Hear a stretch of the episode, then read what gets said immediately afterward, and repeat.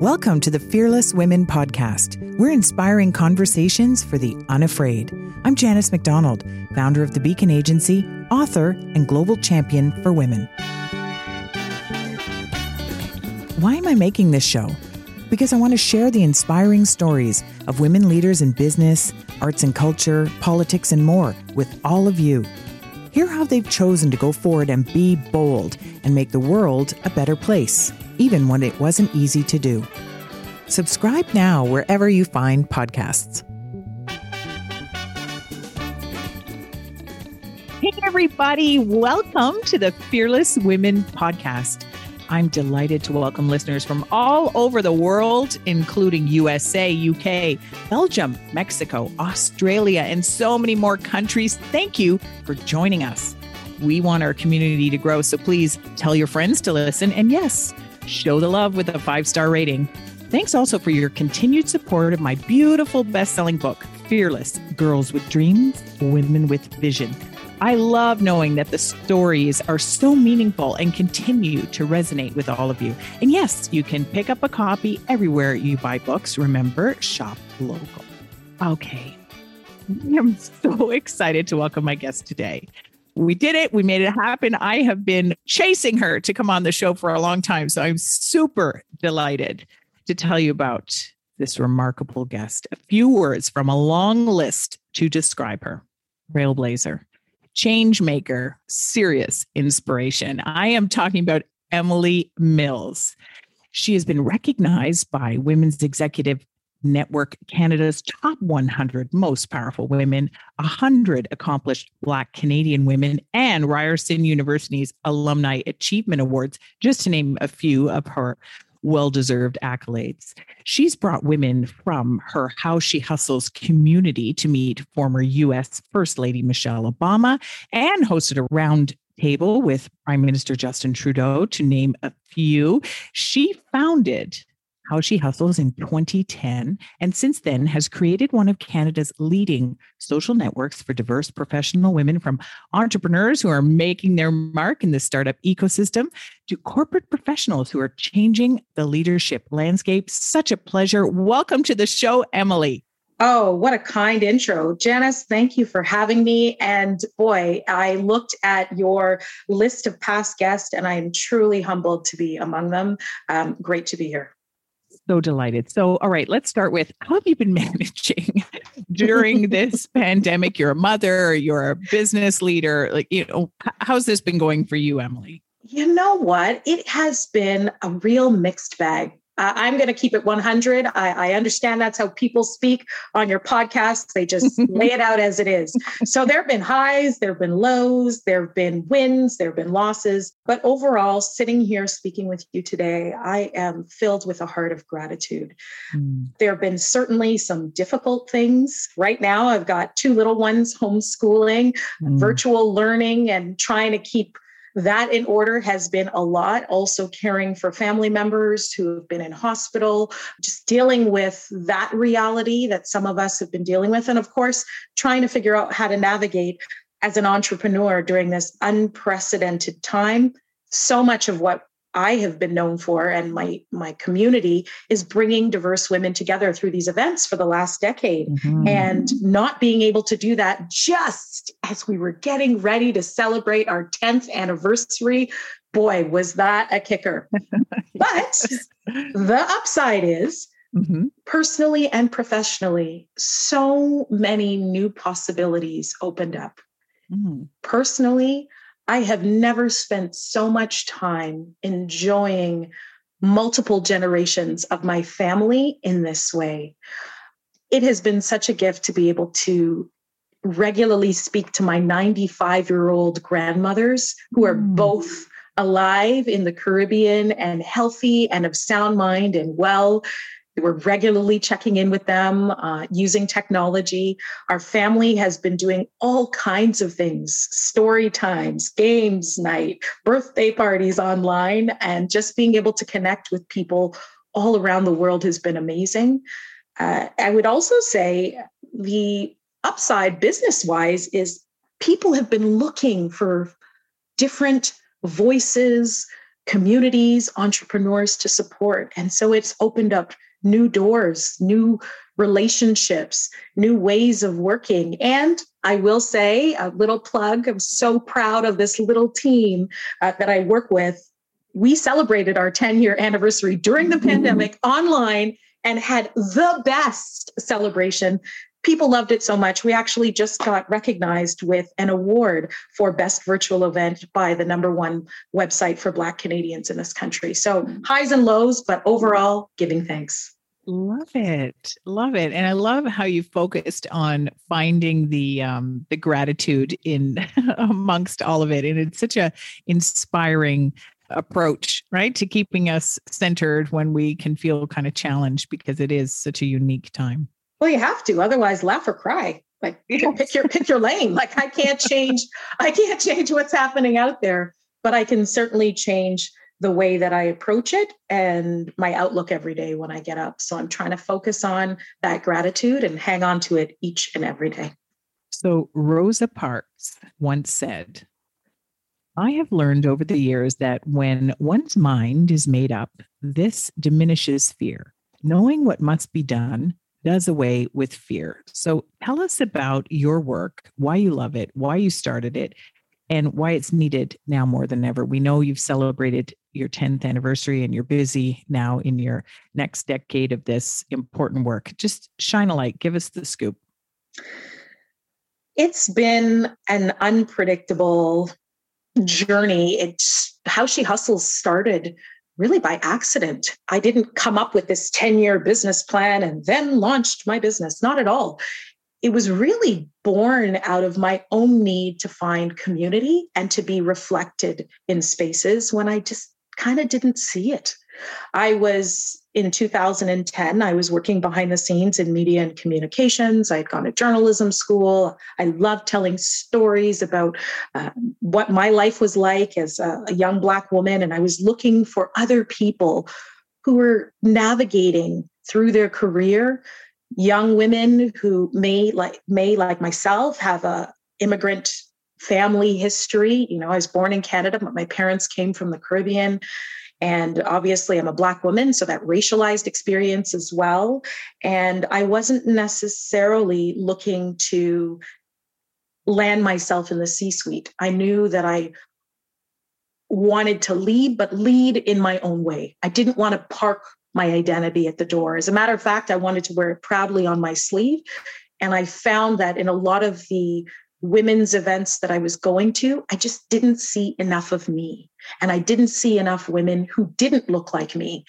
I wanted to see more diversity, more inclusion. And that is essentially the impetus for the very first How She Hustles event, which then grew into this movement. So I posted something on social media one night when I was working behind the scenes at a nonprofit, just saying, I'm always hustling, trying to juggle basically my passion for community and particularly the Black community, the arts community, racialized communities, women, but also I really wanted more of a regular gathering of women who also felt young and determined to lead authentically from their lived experience, which might be more racialized or BIPOC, that type of thing. And so after that Facebook post, I just said, anybody want to meet up? Maybe we can all kind of talk about what we're dealing with, because I'm looking for my tribe. And next thing you know, 50 women showed up. They were from various backgrounds, not all Black women, not all women of color. Everyone was welcome, but everybody believed in having a space that was more inclusive. And that was the birth of How She Hustles. People saw the pictures and then they were like, when's the next one? I was like, next one? I wasn't really planning one. It was just a meetup. And so it just kept going. 10 years later, we've now hosted, you know, so many events, from fireside chats to brunches was our signature thing, until I was like, okay, once I saw 250 people for brunch and I couldn't even see the people at table 95 at the back, I was like, okay, this is getting too big. People were flying, people were carpooling. We had everything from Olympians to CEOs, politicians, media personalities. There were so many people who were just looking for a different kind of space and a different kind of energy. I was really unapologetic about creating How She Hustles events where people could walk in and it wasn't just about wine and jazz. Actually, you're going to hear soca and calypso. And yeah, you might want to have some ginger beer and some sorrel or a patty or a samosa. What I also was really thrilled about is as the events evolved, I always wanted to make sure that women were at the center of the work, not just in terms of the guests, but as the people creating the environment. And so that means that women were running the soundboards, women were the caterers, the photographers, the DJs, the poets, the front end staff, the decor, every single thing. Our social media team, our graphic designers, everything. Because so often I realized that women, particularly women of color, in Canada, don't always get the opportunity to shine. And sometimes we get the opportunity to shine in very small, particular ways. But as How She Hustles evolved, I realized, no, it's the time where we need to be seen on par with everyone else. And thankfully, that message has been embraced. And we have done this work with the help and goodwill of so many people like me and not like me. How She Hustles, I guess I would just say, has evolved into some things. Thank you for mentioning Her Story in Black was one project that we did in 2017. Once the events evolved, I realized I don't just want the stories to live in a room and everybody feels inspired and connected and reflected. And then they leave and they take the stories with them. But what if you weren't in that room? Mm-hmm.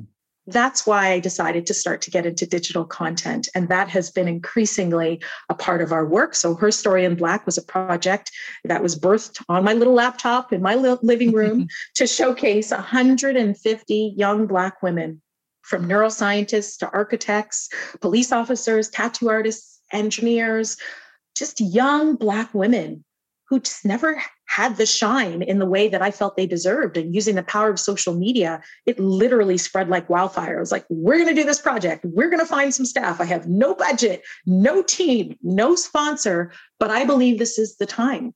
And with the help of an incredible small but mighty army, that's what we did.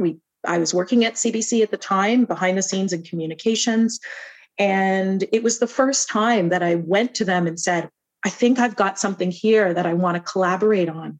I'd always kept church and state separate, and that was the first time. And they ran with it, worked with me, and Her Story in Black became this amazing multimedia series as Canada marked its 150th anniversary. And it became a 1-hour TV documentary, a 400-person event.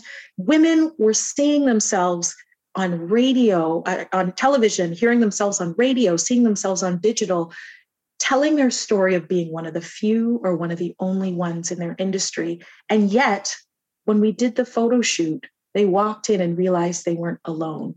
Mm-hmm. And from that movement, that energy, we continued on with other projects, most recently with the Startup and Slay digital series. It was the second year we produced it during the pandemic. And no small feat. No small feat. So in 2019, we flew across the country. We profiled all of these diverse women entrepreneurs, particularly women who had immigrant or refugee experiences, Indigenous entrepreneurs, those who identified as part of the LGBTQ plus community, Black women, all kinds of women were featured in the series. We held events in 2019 and recorded some videos and stories, but because of the pandemic, we had to do everything digital in 2020, and it was phenomenal. We put out this call on social media yet again and just allowed people to see if this idea resonated with them of more inclusive storytelling, of what entrepreneurship looked like in Canada. And thankfully, I have to shout out, if it's fine with you, CIBC, Rogers Sports and Media, first time we've had a media sponsor for Startup and Slay, and also Shopify. And we produced these 4 awesome, totally interactive, keep it real, digital events focused on starting a business during COVID-19, scaling up a food business, making business more accessible, and entrepreneurship and Indigenous allyship. And we had applicants from 7 provinces, from right across the country, hundreds of applications for women and non-binary entrepreneurs who wanted to tell their story. And then we made sure that we commissioned articles, which you can read on my website, howshehustles.com, where it was really a service piece. It was really practical. Okay, great. You just heard an inspiring story. Tell me 7 ways to finance my startup. Tell me 5 tips or 5 steps on how to get my product into a local grocery store or retailer. Tell me 5 things I can do to make my business more accessible. Tell me, what does allyship look like from an entrepreneur's perspective, from the lived experience of these women who were profiled? And so that's what we did. And that's kind of been the journey of How She Hustles so far. Can't wait for what's next. Yeah. I mean, you're only just getting started. Okay, here's a question. So clearly, you know how to make your dreams a reality. So what's your advice for others on being ambitious and on going for it? Don't pretend you have everything perfectly mapped out. It's okay to tell people you don't have all the answers, because often that is the precise moment that your help will arrive. Mm. When I look back at so many things that How She Hustles is accomplished. And yes, I've created this community. It is my brand. It is my company, but I have definitely not done this alone. And that's because I think so often I put my hand up and say, I don't know what I'm doing. There's a lot that I do know how to do. Make no mistake. I'm proud. I worked hard for that journalism degree, worked hard to study PR, worked hard in different companies to get my experience. And I've had some incredible mentors and sponsors who have helped to show me the path and the way to go. But there are still times where I have to say, I'm not quite sure. Should I go left? Should I go right? And I need the smartest, most passionate people who share in my vision to help me get where we need to go. And so I would just say, for people who are dreaming or people who have a vision, trust that vulnerability can be a gateway to infinite possibilities. That's beautiful. Wow. We think that everything has to be perfect before we present it to the world. But I've learned that the magic is in co-creation. It's in trusting that the universe, and I really believe in that, is going to bring you who you need to meet, bring you who needs to teach you, bring you who you need to exchange energy with. And that has been why I think so many of our projects have resonated with people, because they feel like they're part of it. Because they are. So what about on speaking up and taking your place? What's your advice for others from your specific lessons learned? It's so important to take up space, but to think about when and how. And it's also okay to bow out sometimes. So often I think people call, especially as women of color right now and Black women, and entrepreneurs, we are getting called on in ways that I don't think anyone ever could have imagined. Black women entrepreneurs right now in Canada, it's an avalanche. Suddenly, because of your gender, because of your racial or cultural lived experience, and because you may be an entrepreneur doing business, tapping into a different market, or just operating in a different sphere, so many people want a piece of us right now. You know, I can't speak on behalf of everyone, but certainly that's how it feels for me. And so it's really critical that I think about when and how I speak. And sometimes that means not declining an opportunity, but deferring and saying, you know what, I actually think this isn't the right time, or I need a little bit more time to think about this. Or sometimes it's about giving someone else an opportunity. You don't need to hear my voice again. There's somebody else's voice that you need to hear. I don't need to speak on behalf of someone. I'm actually going to move out of the way and let them speak for themselves. So it's important to take up space and recognize that we're in a moment right now, and this may not last forever. Black Lives Matter hashtag has already disappeared off so many timelines. But what I know to be true is that my experience as a Black woman and as an entrepreneur, that's never going to change. I don't need a hashtag for that. I hope it gets better. But the truth is, so many of the things that the world is now talking about, I've been living for my whole life. And I have sons and family members and a whole family that is going to continue to live the world in a way that isn't always kind or equitable to them. And so it's important to take up space and share that lived experience.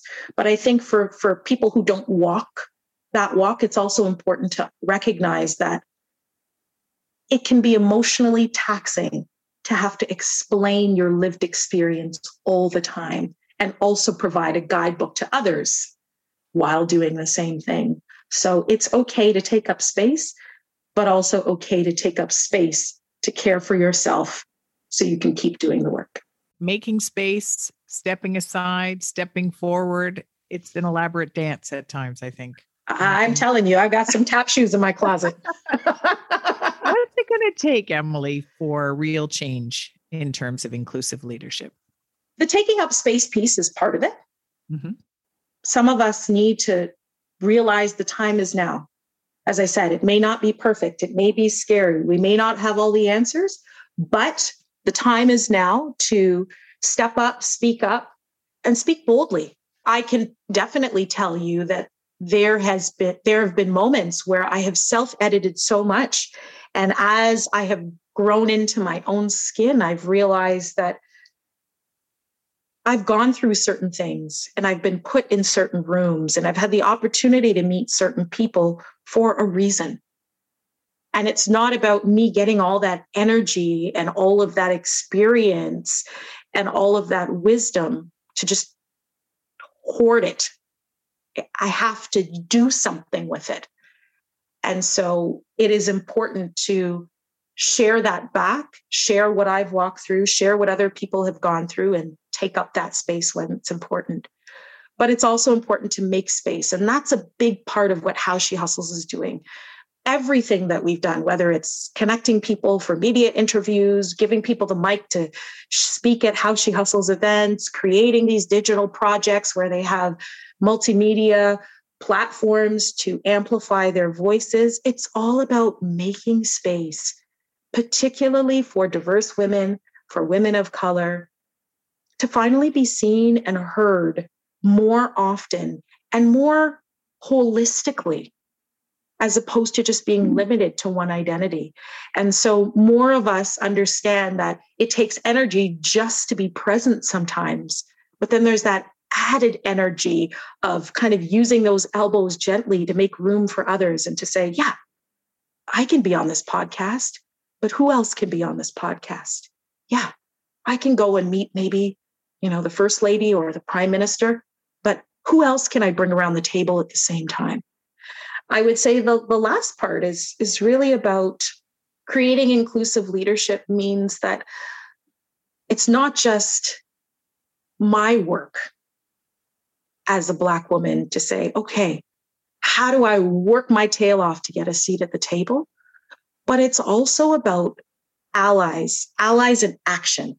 Allies sounds like a nice title, but real allies, which means there's got to be some action to it and some intention to it and some authenticity and thoughtfulness and thoughtlessness to it. That those allies also need to make room. And sometimes that means making room beside them, but sometimes that also means stepping out of the spotlight to let someone else step in. And that's not an easy thing to do when there's so many dynamics to this world at play. Sometimes it's challenging for all of us to see our own privilege. And I count myself as one of those people as well. And so sometimes creating a more inclusive leadership landscape means that we have to make a choice that we are going to step back from our own privilege, our own opportunity, so that others can do so. I would say the last thing around inclusive leadership is, so often I hear, especially in this diversity, inclusion, equity context, people saying, who's missing from the table? And I think it's a great question. But one of the things I've been thinking about more and more is not who's missing from the table, but what table might you be missing from?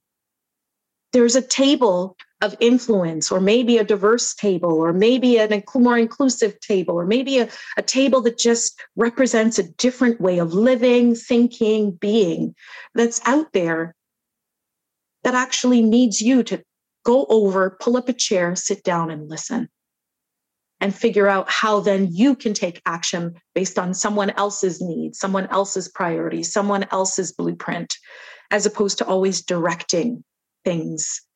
Because it's not always about what we want to project out in terms of the space we give others to lead, but that other people may already be leading if we just take a minute to recognize their leadership as it is. You're so clear on what needs to happen, and you're working really hard to make that happen.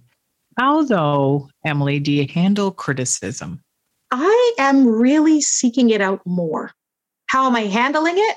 Some of it I handle well. Some of it I really need to sit with. But I would say I'm absolutely in a season where I am looking for it. And I know that I am, and it's not just blowing smoke, because I'm actually being a bit quieter in this very moment. I've been quieter on my social feeds the last couple of months, not because I've been criticized per se, but really because I'm trying to be thoughtful about what I'm hearing and what I could hear if I wasn't as loud or if I listened to different voices. And so there's the criticism that other people will give you, but there's also, and I don't even know if criticism is the word, but there's also your own self-feedback that I think is really important. So often we can do, and it's all about the praise that everybody else gives you. And I have to say, it has been so humbling to receive so many accolades over the last 10 years. But I'm not interested in resting on my laurels. I'm really constantly self-reflecting and thinking about, what could I do better? What could I do differently? Where can I step back more? Where can I work in collaboration more? Are there things that people have said that I really need to revisit?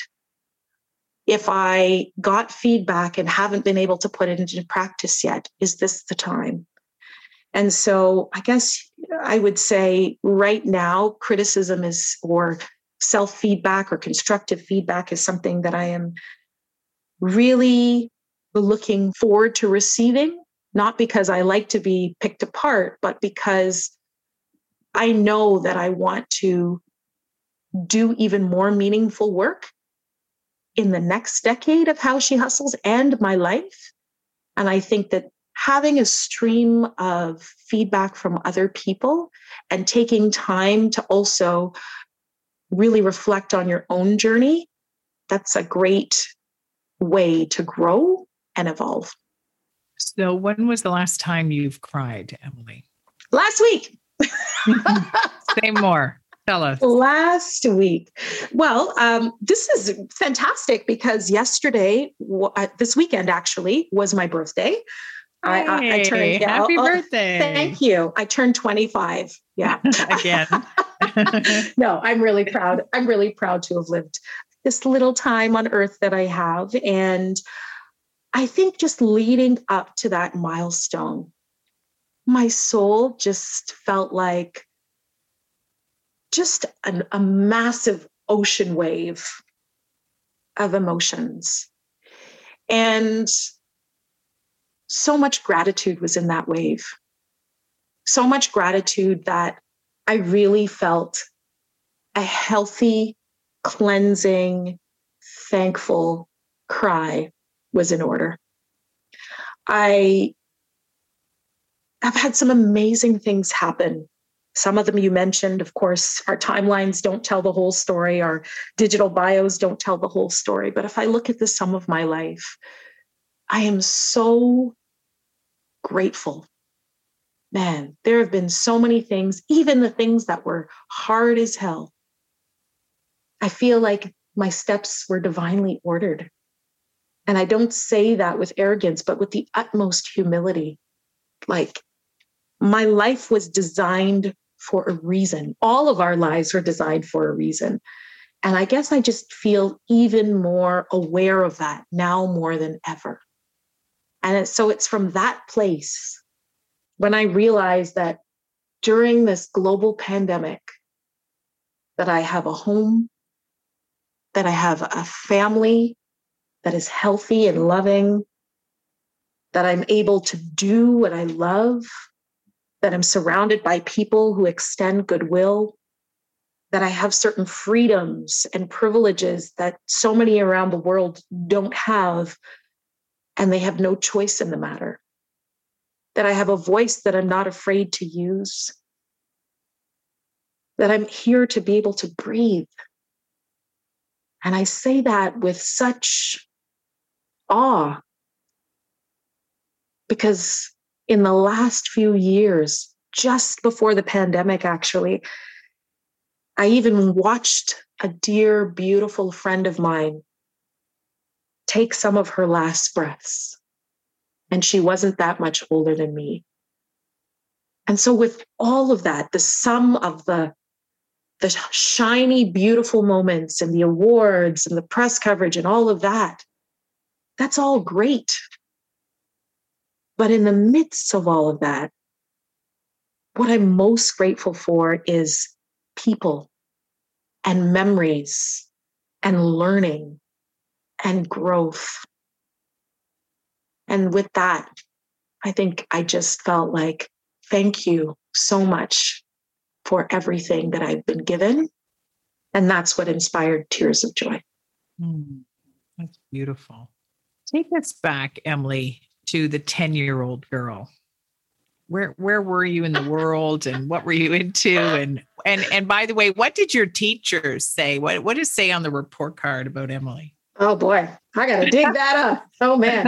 It's funny. I wasn't 10. I was probably maybe 5. I just posted a picture on my Instagram of little Emily with her little pigtails. I almost look like, people used to tell me I look like Rudy Huxtable from The Cosby Show. Cute. Little precocious little kid. But anyway, 10-year-old Emily was creative. She loved the arts. She was a little ballerina, went to her little piano lessons. She loved reading. She loved people from all walks of life. And I think even as a kid, I often felt like I could see the heart of people. You know, I don't know if that sounds weird, but that's how it felt. Like I could just feel people's intention. Even as an adult, I'm really big on vibes and energy. And, I wasn't afraid to use my voice even then. That's amazing. At 10, to have that sense of self, to know it's time to speak up, Emily. It's time to do stuff. That's inspiring. Tell us more. Well, now that I'm a parent, I think so much about where does that come from? Now, that whole nature-nurture thing. I will say that I think absolutely nurture deserves a huge credit for who I've become. And that credit goes to my parents. They're so awesome and amazing. And they were West Indian parents. Don't get me wrong. They were not who's the boss parents and family.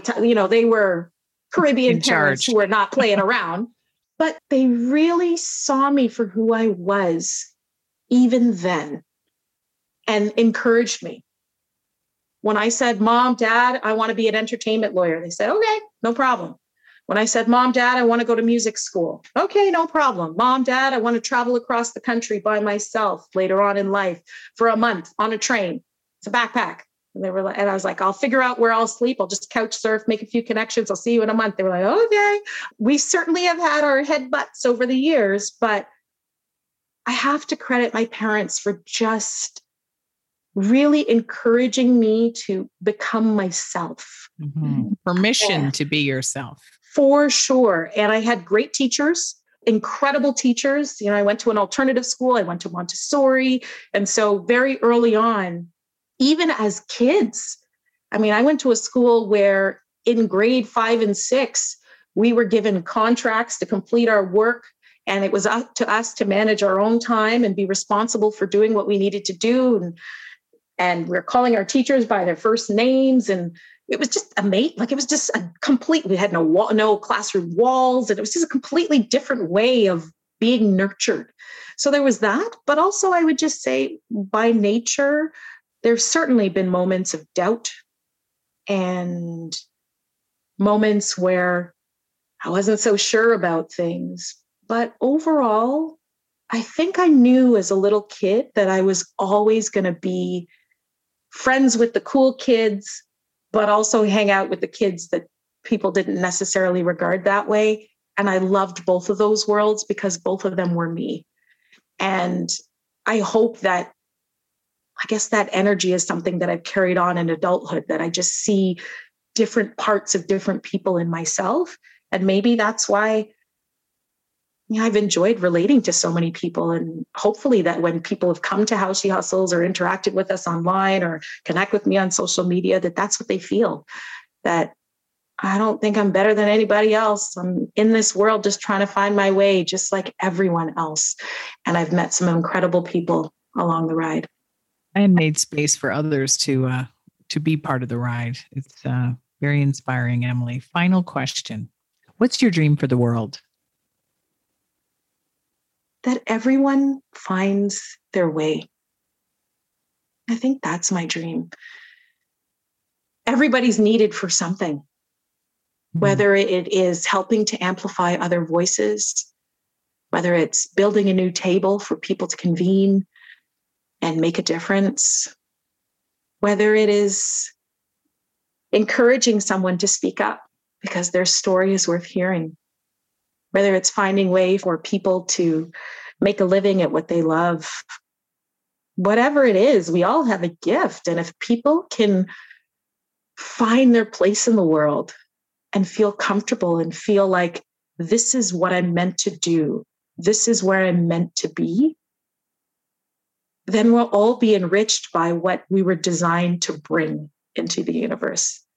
And so, yeah, my dream is that whether it happens when you're 10 or whether it happens after a healthy cry as you hit another 25th birthday, that everybody just kind of has that sense of self that allows them to go out in the world and just do the damn thing. Trailblazer, change maker, total inspiration. I'm talking about Emily Mills, who has dazzled us today. If you want to follow her and learn more, howshehustles.com. And wow, Emily, what an absolutely inspirational conversation. Thank you so much for joining us today on the Fearless Women podcast. Thank you so much. What an awesome birthday gift. Take good care. Thanks for listening. We want our community to grow. Tell your friends, follow us on Instagram, and sign up for our newsletter at fearlesswomenpodcast.com to get the early scoop. Thanks again to our amazing sponsors, BDC, Lockheed Martin, and Export Development Canada. Subscribe in Apple Podcasts or in your favorite app. And if you like what you hear, give us a 5-star rating. I'm Janice McDonald. Stay fearless.